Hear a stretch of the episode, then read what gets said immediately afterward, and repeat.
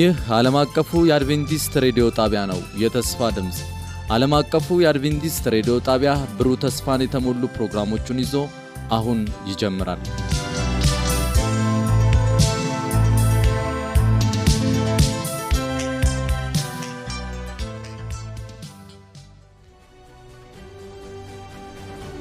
ከአሸናፊዎች በላይ የመነቃቃትና የመለወጥ የወንጌል ጥረት ፕሮግራም ለመጪው አንድ ወር በተከታታይ ከጠዋቱ 12 ሰዓት ተኩል እስከ አንድ ሰዓት በየምሽቱ ከሁለት ሰዓት እስከ ሁለት ሰዓት ተኩል ይተላለፋል። ይህን ዝግጅት በቤተሰብ በቤተ ክርስቲያንና በጎረቤት በመሰባሰብ በመስማት መነቃቃትና ተሃድሶ እንዲሆንላችሁ ሁላችሁም ትባረኩ ዘንድ እናድማችኋለን። ለሚኖራችሁ ጥያቄና አስተያየት በመልእክት ሳጥን ቁጥር 145 በስልክ ቁጥር 0910 82 81 82 ብትደውሉልን ልናስተናግዳችሁ ዝግጁ ነን። የእግዚአብሔር ወገኖች ሰላም ለእናንተ ይሁን። እግዚአብሔር በምሕረቱና በቸርነቱ ከልሎን ደግሞ እንደገና ለዚህ ለዛሬው ምሽት ስላበቃን የእግዚአብሔር ስም የተባረከ ይሁን። ዛሬም ይህንን አገልግሎት ለመካፈል በዚህና በየቤታችሁ ሆናችሁ የተዘጋጃችሁ ልትከታተሉ ያላችሁ ሁሉ እግዚአብሔር ይባርካችሁ ማለት እወዳለሁ። መጽሐፍ ቅዱስ ሲናገር ልጆችሽ ከእግዚአብሔር የተማሩ ይሆናሉ ይላል። ስለዚህም ከእግዚአብሔር የተማርን መሆንን ፈልገን በየምሽቱ በጌታ ፊት በመሆናችን የታደልንን ሁላችሁም ከእግዚአብሔር ለመማር ተዘጋጅታችሁ እየተጠባበቃችሁ ስለሆነ ጌታ ይባርካችሁ። እርሱ ደግሞ በጊዜው ሊያስተምረን ዝግጁ ነው። ዛሬም የሚያስፈልገንን ነገር ያስተምረናል። ስለዚህ ስሙ የተመሰገነ ይሁን። አሁን ደግሞ እንደሚከተለው ፕሮግራማችን ይቀጥላል። ጸሎት በመጀመሪያ ይደረግልናል። ጸሎት የሚያደርግልን ወንድማችን እንዳለ ተሰማ ይሆናል። ወንድማችን እንዳለ ተሰማ የሲኤምሲ ሰባተኛ ቀን አድቬንቲስት ቤተ ክርስቲያን መዘምራን አንዱ ነው። እሱ ጸሎት ያደርግልናል። በመቀጠል የጤና ትምህርት ሲስተር ታሪኳ አይቸው እንደተለመደው ይዛልን ትቀርባለች። ከዚያ በኋላ የሲኤምሲ ሰባተኛ ቀን አድቬንቲስት ቤተ ክርስቲያን መዘምራን መዝሙር ያቀርቡልናል። በዝማሬ እንባረካለን ማለት ነው። ከዝማሬው በኋላ ፓስተር ተመስገን ቡልቲ የእግዚአብሔርን ቃል ይዘውልን ይቀርባሉ። እንደተለመደው ከአሸናፊዎች በላይ በሚል ርዕስ ተከታታይ ትምህርት የተማርን ያለ ነው። ዛሬም እሳቸው ይህንን ትምህርት ያቀርቡልናል። በዚህ ሁሉ ውስጥ የእግዚአብሔር ጸጋ ከሁላችን ጋር ይሁን። እግዚአብሔር ይባርካቸው። የምንችል ሁሉ በእግዚአብሔር ፊት ተንበርክከን ጸሎት እናደርጋለን። ውድና አፍቃሪ አባታችን እግዚአብሔር ሆይ ሕያው የሆንክ ንጉሳችን፣ አባታችን፣ አፍቃሪ የሆንክልን ያዳንከን እግዚአብሔር ሆይ በዚህ ሰዓትና በዚህ ጊዜ ሁላችንንም በፊትህ እንድንቀርብ ለዚህ ሰዓት ስላበቃህን እጅግ አድርገን እናመሰግንሃለን። ሊነገር ከሚችለው በላይ ከአይምሯችን በላይ የሆነውን ይህንን ቃልን ሰጥተን በዚህ ደግሞ እግዚአብሔር ሆይ እኛ እንድንለወጥበት ሌሎችም እንዲለወጡ ጌታ ሆይ በፊትም እንድንቀርብ የሚረዳንን ሕያው ቃል ስለሰጠህን እናመሰግንሃለን። ያንተ ባሪያዎች የሆንን ሁሉ ጌታ ሆይ በፍቅር ከፍ የምናደርገውን ቃልህን ይዘን መውጣት የምንችልበትን እምነት ሰጠን ዘንድ ለምናሃለሁ። አለማመናችንን ይቅር በለን፣ አለማስተዋላችንን ይቅር በለን፣ እንድንመለስ እርዳን። ጌታ ሆይ መመለስም ብቻ ሳይሆን እንድንለወጥም አንተ አግዘን። መልካም ፍቃድህ ሁሉ በሕይወታችን እንዲከናወን እንጠይቀሃለን። በአንድ ልጅህ በጌታ በኢየሱስ ክርስቶስ ስም አሜን።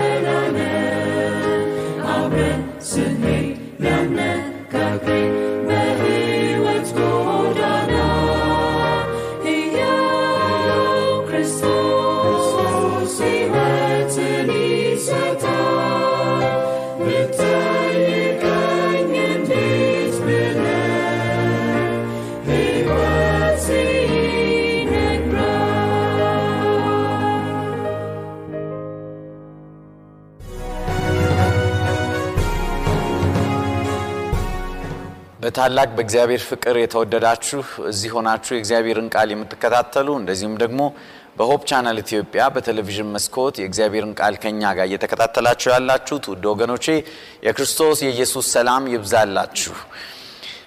ዛሬ በዚህ ምሽት አብረን የምናየው የእግዚአብሔር ቃል የሚለው ማንን እንመን ይላል። ማንን እንመን። በዚህ 14 ቀን ትምህርታችን ዛሬ 12ተኛው ቀን ላይ ደርሰናል። ከአሸናፊዎች በላይ በሚል በክርስቶስ ማመን በእግዚአብሔር መንገድ መሄድ ስርዓቱን ትእዛዛቱን መከተል ከአሸናፊዎች በላይ እንደሚያደርገን የእግዚአብሔር ቃል ይናገራል። ዛሬ ደግሞ ማንን እንመን የሚል ነው አርስታችን። ጸሎት በማድረግ ወደዚህ ወደ እግዚአብሔር ቃል ጥናት እንገባለን። አምላካችን አባታችን ባለጸጋው ጌታ እግዚአብሔር በሰላም በጤና እነሆ በፊትህ እንደገና ቃልን ለመስማት ስለሰበሰብከን እናመሰግናሃለን። ጌታ ሆይ እባክህን እንደገና እንለምናሃለን። በአዲስ መንፈስ ተናገረን። ቃልህ ሁል ጊዜ አዲስ ነውና በኃይል ተናገረን። በሚለውጠን መልኩ ባላሰብነው መልኩ ለስምህ ክብር እንዲሆን ለሕዝብህ በረከት በሚሆን መልኩ አንተ ተናገረን። ጠላት ዲያብሎስ አንድም እድል ፈንታ አይኑረው። ጸጋህ ይብዛልን። እኔም ስናገር መንፈስህ ይውረሰኝ። እንደ ቃልህ ተጠቀምብኝ። በጌታ በኢየሱስ ስም አሜን። አጠፋሃለሁ፣ ልጅህን እገልብሃለሁ፣ ትዳርህን አፈርስብሃለሁ እያለ እየተገለጠ ያሰቃያቸዋል። ወገኖች በተለያየ ሀገር ይሄ የተለመደ ነው።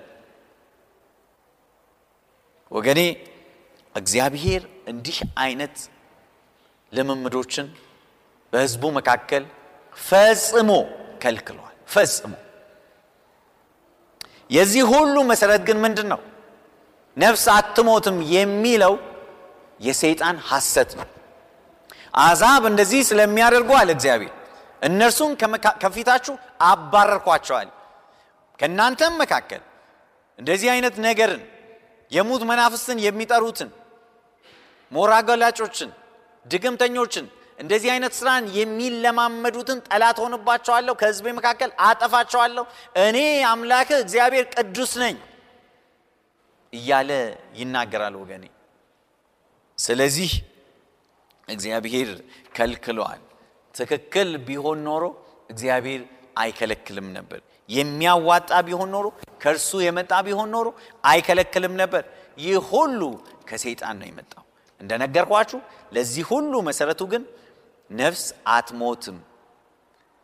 ከሰው ተለይታ የሆነ ቦታ ሄዳ ትቀመጣለች። እከሌ በሰማይ እንዲህ እያሰበ ነው፣ እንዲህ እያየ ነው፣ እከሌ ደግሞ ኃጢአተኛ ስለነበረ በሲኦል ውስጥ እየተሰቃየ ነው እያለ የሚያስተምረው የሐሰት ትምህርት ነው ወገኖች። እነኚህ የአጋንንት አሰራሮች ናቸው። ይህ ደግሞ ሊያስደንቀን አይገባም። ምክንያቱም በሁለተኛ ቆሮንቶስ ምዕራፍ 11 ቁጥር 14 ላይ ሰይጣን በብርሃን መልአክ ሊመሰል ይችላል ይላል። በብርሃን መልአክ ተመስሎ ሊገለጥ ይችላል። እኔ እንዲህ ነኝ እያለ ሊገለጥ ይችላል። በህልም እየመጣብህ በቀንም እየመጣብህ ለምን እንደዚህ አላደረክልኝም? እኔ እንደዚህ አዝኛለሁ፣ እንዲህ አላረግሽልኝም እያለ የሞተው ዘመድህ እያስመሰለ ሊመጣብህ ይችላል። ምድራችን አንዱ ግራ እየተጋባች ያለችው በሰይጣን መናፍስት በማመን ዛሬ ይህ እንደ ትልቅ ሳይንስ በምድራችን ላይ እየተስፋፋ ነው። ሰዎች ቁጭ ብለው እጃቸውን እንዲህ ያደረጉ ህሳቤ ውስጥ ገብተው ከመናፍስት ጋር መገናኘት አለባቸው ይላሉ። ራሳቸውን መርሳት አለባቸው ይላሉ። ከራሳቸው ወጥተው መሄድ አለባቸው ይላሉ። በተለይ ወጣቶች ከድብርት ለመውጣት ከጭንቅ ለመውጣት ለመዝናናት ይህንን ማድረግ አለባችሁ ይላሉ። በሀገራችን እንኳን እንደዚህ አይነት ቦታዎች ይህንን የሚያለማምዱ ሱቆች በየጉራንጉሩ አሉ። በጣም የሚያሳዝን ነገር። እነኚህ የሰይጣን መናፍስት ናቸው። እግዚአብሔር የማይፈቅዳቸው ከእግዚአብሔር መንፈስ ያልሆኑ በዲያብሎስ መንፈስ የሚመሩ ወደ ሞት ህዝቡን የእግዚአብሔርን ህዝብ የሚነዱ ናቸው። ስለዚህ የእግዚአብሔር ህዝብ ነኝም በፍጹም መቀበል የለበትም። እንደዚህ አይነት ሙከራ ውስጥ መግባት አደጋ ነው ወገኔ። እንደዚህ አይነት ቁማር መጫወት ከፍተኛ ጉዳት ነው የሚያስከትለው። ከሰይጣን ጋር ቁማር በሚጫወትበት ጊዜ ሁል ጊዜ የሚበላው የተጫወተ ሰው ነው። ሰይጣን አይደለም የሚበላ ቁማሩ። ንጉሱ ሳኦል እንደዛ ነው የሆነው። እግዚአብሔር የጠራው ሰው ነበር። እግዚአብሔር የወደደው ሰው ነበር። የመጀመሪያው የእስራኤል ንጉሥ ነበር። እርሱ ንጉሥም መሆን አልፈለገም። ትሁት ሰው ነበር። እኔ ከእስራኤል ነገድ መካከል ከቢንያም ወገን ነኝ፣ ከታናሽ ወገን አለ። ከአባቴም ቤት ውስጥ ታናሽ ነኝ። እኔ ለንግስና የምገባ ሰው አይደለሁም። ለዛ ሳልበቃም በፍጹም አለ። ነገር ግን እግዚአብሔር መረጠው። እግዚአብሔር መንፈስ አደረበት። ትንቢት ሁሉ ተናገረ። የእግዚአብሔርን ሕዝብ በተለያየ ጊዜ ከጠላት እጅ አዳነ። በሚያሳዝን መልኩ ግን እግዚአብሔርን ትእዛዛት ፈጽሞ መከተል አልቻለም። ሰዎች የሚሉትን ሐሳብ መከተል ጀመር። በአካባቢው የሚገኙ ሰዎች የሚያደርጉትን ሐሳብ መከተል ጀመረ። ያ አጠፋው። እግዚአብሔር ቃል እንደሚናገረው በአንደኛ ዜና ምዕራፍ 10 ላይ ከቁጥር 13 ላይ ሳኦል እግዚአብሔርን ስላልታዘዘ ሞተ ይላል። እግዚአብሔርን ስላልታዘዘ ሞተ። በጣም ያሳዝናል። እግዚአብሔርን ቃል አልጠበቀም፣ ይልቁንም ከሙታን ጠሪ ምክርን ጠየቀ ይላል። ወገኖች እግዚአብሔርን አልጠየቀም። እግዚአብሔርን ነው መጠየቅ ያለብን። ቃሉን ነው ማማከር ያለብን። በጸሎት ነው በእግዚአብሔር ፊት መቅረብ ያለብን እንጂ ጠንቋይ ቤት አይደለም መፍትሄው። ሙታን መናፍስ ጠሪዎች ቤት አይደለም፣ ደብተራ ቤት አይደለም፣ ቃልቻ ቤት አይደለም። መፍትሄው ወገኔ የእግዚአብሔር ቃል ነው። እግዚአብሔርን መጠየቅ ነው። ጌታ ኢየሱስ ለምኑ ይሰጣችኋል አለ በማቴዎስ ምዕራፍ ሰባት መዝጊያውን አንኳኩ ይከፈትላችኋል አለ። ፈልጉ ታገኛላችሁ ከእናንተ መካከል ልጁ ዳቦ ቢለምነው የትኛው ወላጅ ነው ድንጋይ የሚሰጠዋል? እግዚአብሔር ከልብ ወደ እርሱ የሚቀርቡትን የሚጠይቁትን ወደ እርሱ የሚጸልዩትን ይመልስላቸዋል። ወገኖች ይናገራቸዋል፣ ምላሽ ይሰጣቸዋል፣ ይመራቸዋል። ሳኦል በሚያሳዝን መልኩ እግዚአብሔርን ከመጠየቅ ይልቅ ከሙታን ጠሪ ምክርን ጠየቀ ይላል። ይህን ከእግዚአብሔር አልጠየቀም። ስለዚህ እግዚአብሔር ገደለው፣ መንግስቱንም ወደ እሴይ ልጅ ወደ ዳዊት እንዲተላለፍ አደረገው ይላል። ምክንያቱም እግዚአብሔር አታድርጉ ያለውን ነገር አደረገ። እግዚአብሔር አጥፋ ያለውን አላጠፋም። እግዚአብሔር እንዲህ አድርግ ያለውን አላደረገም። በአንደኛ ሳሙኤል ላይ የእግዚአብሔር ቃል ሲናገር ምዕራፍ 13 ቁጥር 13 ላይ ሳሙኤል ለሳኦል እንዲህ አለው። ሳሙኤልም እንዲህ አለ፣ የማይገባህን አደረግህ። አምላክህ እግዚአብሔር የሰጠህን ትእዛዝ አልጠበክም። ጠብቀኸው ቢሆን ኖሮ መንግስትህን በእግዚአ- በእስራኤል ላይ ለዘላለም ባጸናልህ ነበር። አሁን ግን መንግስትህ አይጸናም። እነሆ እግዚአብሔር እንደ ልቡ የሆነለትን ሰው አግኝቷልና አንተ የእግዚአብሔርን ትእዛዝ ባለመጠበቅህ እርሱ የሕዝቡ መሪ አድርጎ መርጦታል ይላል። እግዚአብሔርን ትእዛዝ ስላላከበርክ፣ እግዚአብሔር የሚለውን ስላልሰማ እግዚአብሔር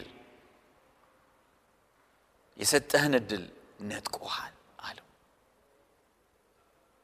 እድልህን አልተጠቀምክበትም።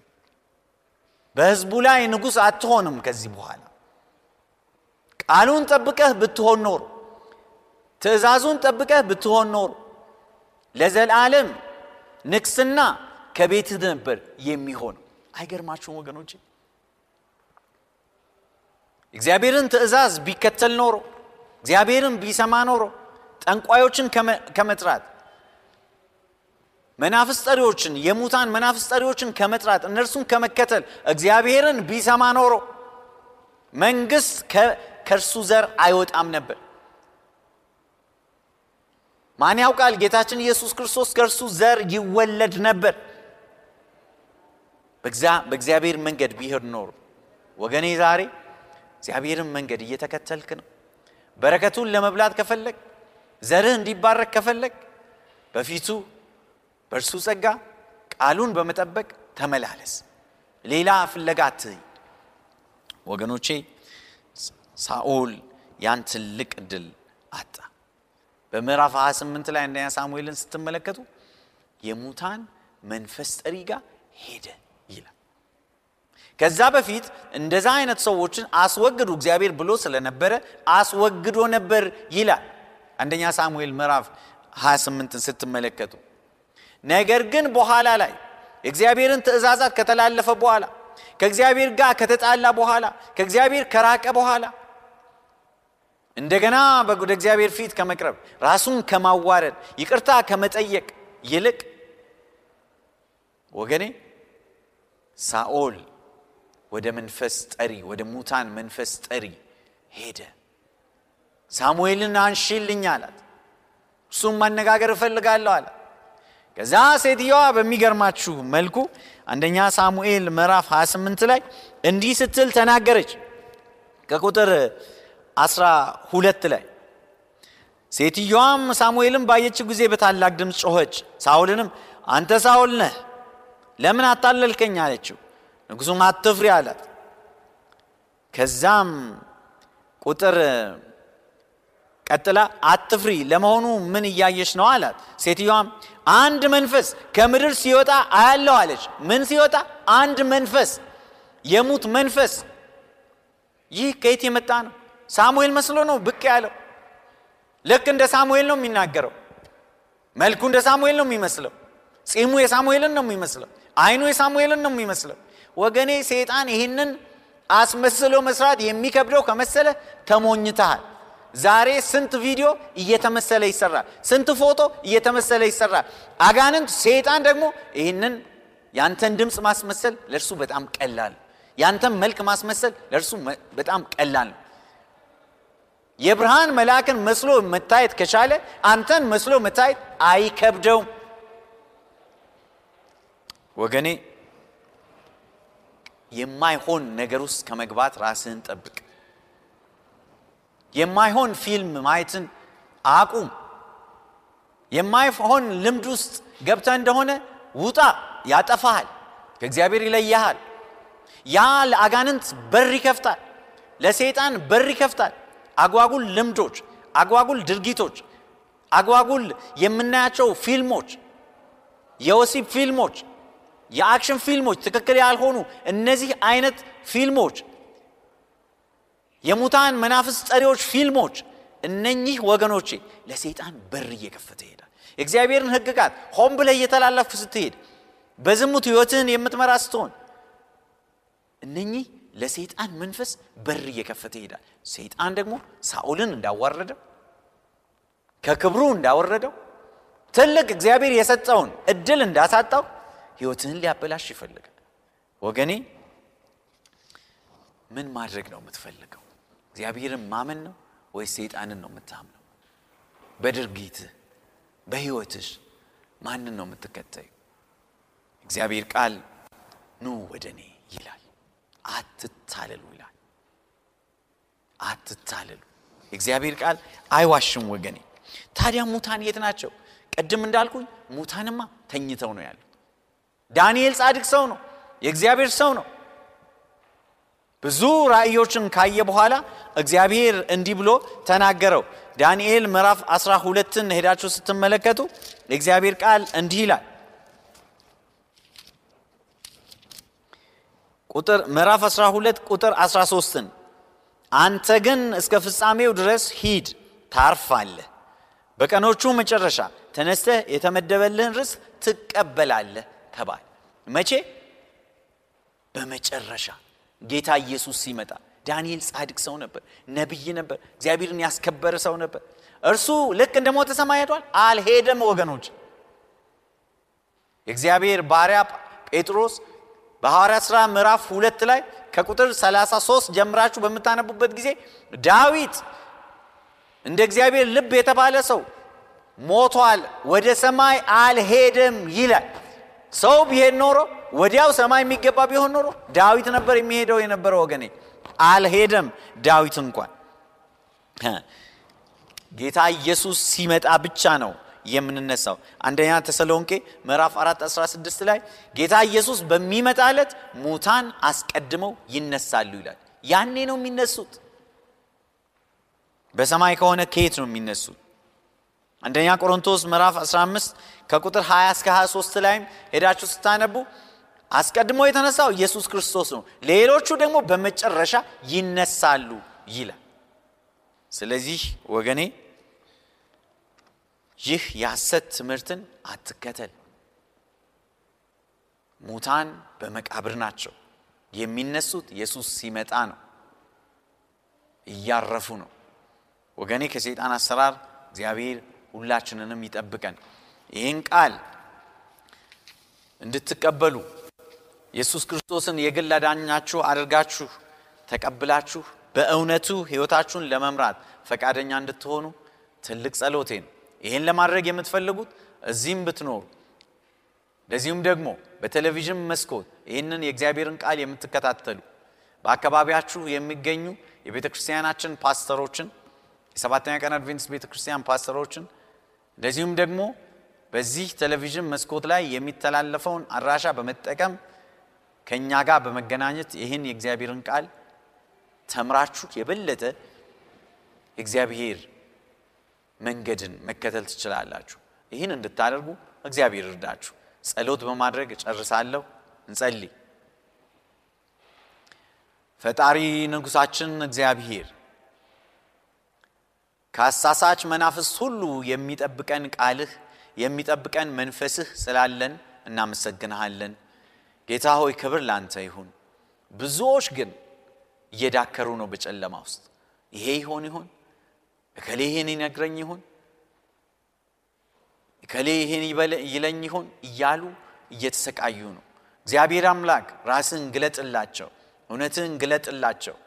ሙታን ምንም እንደማያውቁ ቃልህ ይናገራል። ከሙታን ጋር ለማውራት እንደዚሁም ደግሞ ሙታን እዚህ ናቸው እዚህ ናቸው እያለ የሚሳሳት ሕዝብ ወደ እውነትህ እንዲመለስ ጸጋ ይብዛለት። ክብርን ሁሉ አንተ ውሰድ። በቅርቡ ስትመጣ የሙታን ትንሣኤ በሚሆንበት ጊዜ አንተ ጠርተህ ስታስነሳቸው ሁላችንም ያኔ በክብር እንድንገናኝህ እርዳን። በጌታ በኢየሱስ ስም አሜን። እግዚአብሔር ይባርካችሁ።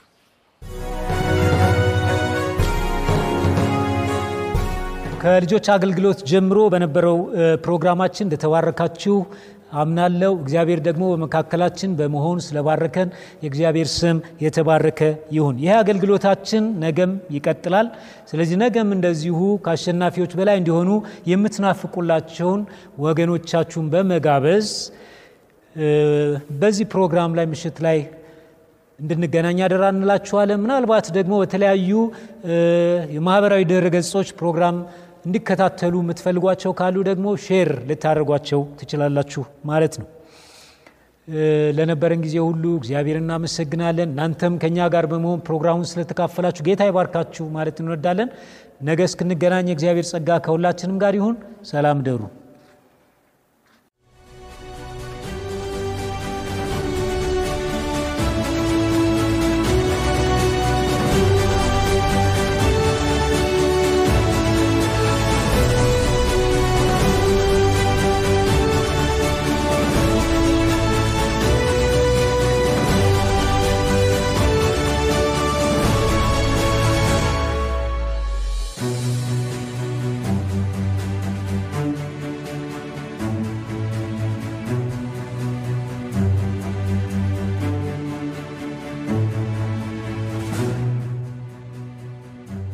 በነበረን ቆይታ እንደተባረካችሁ ተስፋ እናደርጋለን። ቀጣዩን ክፍል ይዘን እንደምንቀርብ ቃል እንገባለን።